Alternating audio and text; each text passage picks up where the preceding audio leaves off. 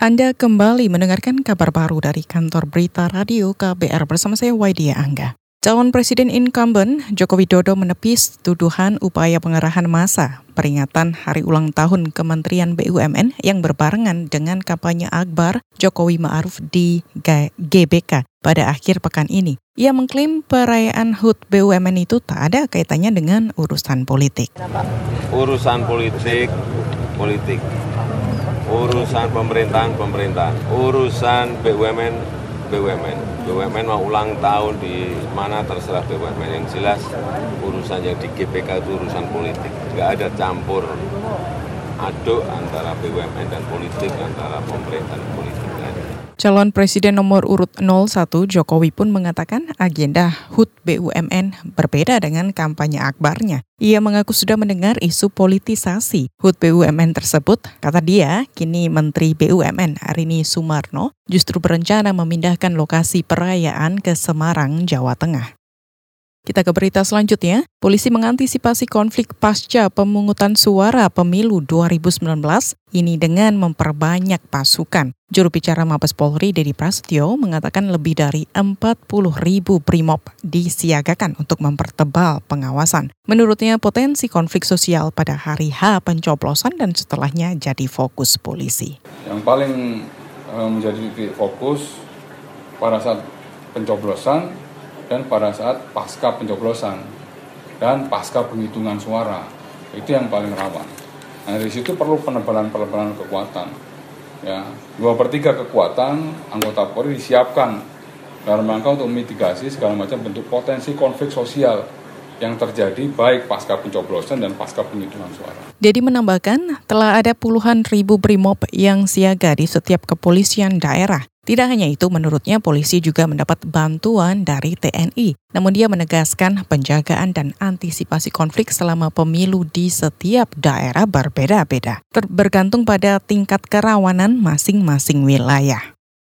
Kita ke berita selanjutnya, kasus pengeroyokan terhadap AU, siswi SMP berusia 14 tahun saat ini masuk tahap penyidikan.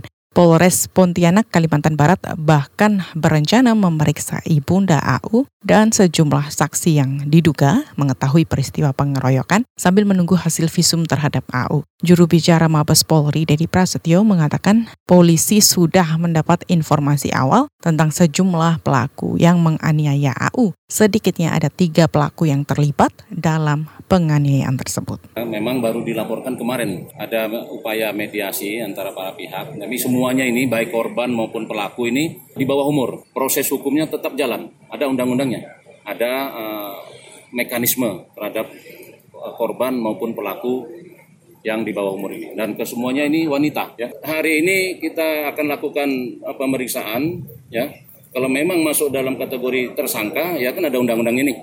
Nah tentunya kita tetapkan sebagai tersangka. Berapa orang Pak? Ada tiga orang. Tapi juga mungkin berkembang, ini kan pelakunya tiga orang. Juru bicara Mabes Polri, Dedi Prasetyo menambahkan, Ibunda AU melaporkan tiga orang berusia di bawah 17 tahun dalam kasus ini. Mereka berinisial F, T, dan M. He Dedi menjelaskan para pelaku sama-sama berasal dari satu sekolah dengan AU. Kata Dedi, penganiayaan terjadi karena perselisihan di media sosial. Saat ini AU masih mendapat perawatan di rumah sakit dan AU mengalami luka fisik dan trauma serius. Kepolisian, kata Dedi, akan menerapkan perlakuan khusus karena para pelaku dan korban sama-sama masih belum dewasa.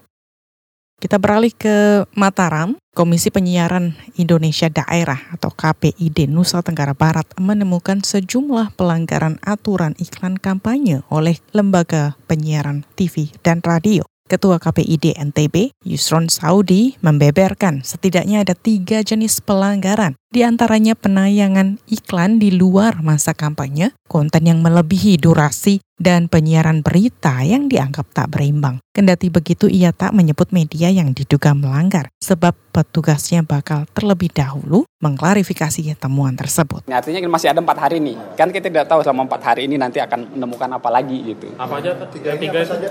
Uh, satu iklan di luar jadwal. Memulainya itu sebelum tanggal ditetapkan itu tanggal 24. Kemudian kedua itu melebihi durasi. Dan yang ketiga itu ya ketidakberimbangan informasi. Yusron mengatakan KPI bersama lembaga lain seperti KPU, Bawaslu dan Dewan Pers telah membentuk gugus tugas guna memantau konten media dan lembaga penyiaran di pemilu 2019 ini. Lembaga penyiaran yang terbukti melanggar bakal kena sanksi mulai dari teguran tertulis hingga penghentian program siaran. Saudara demikian kabar baru dari KBR, saya Waidia Angga.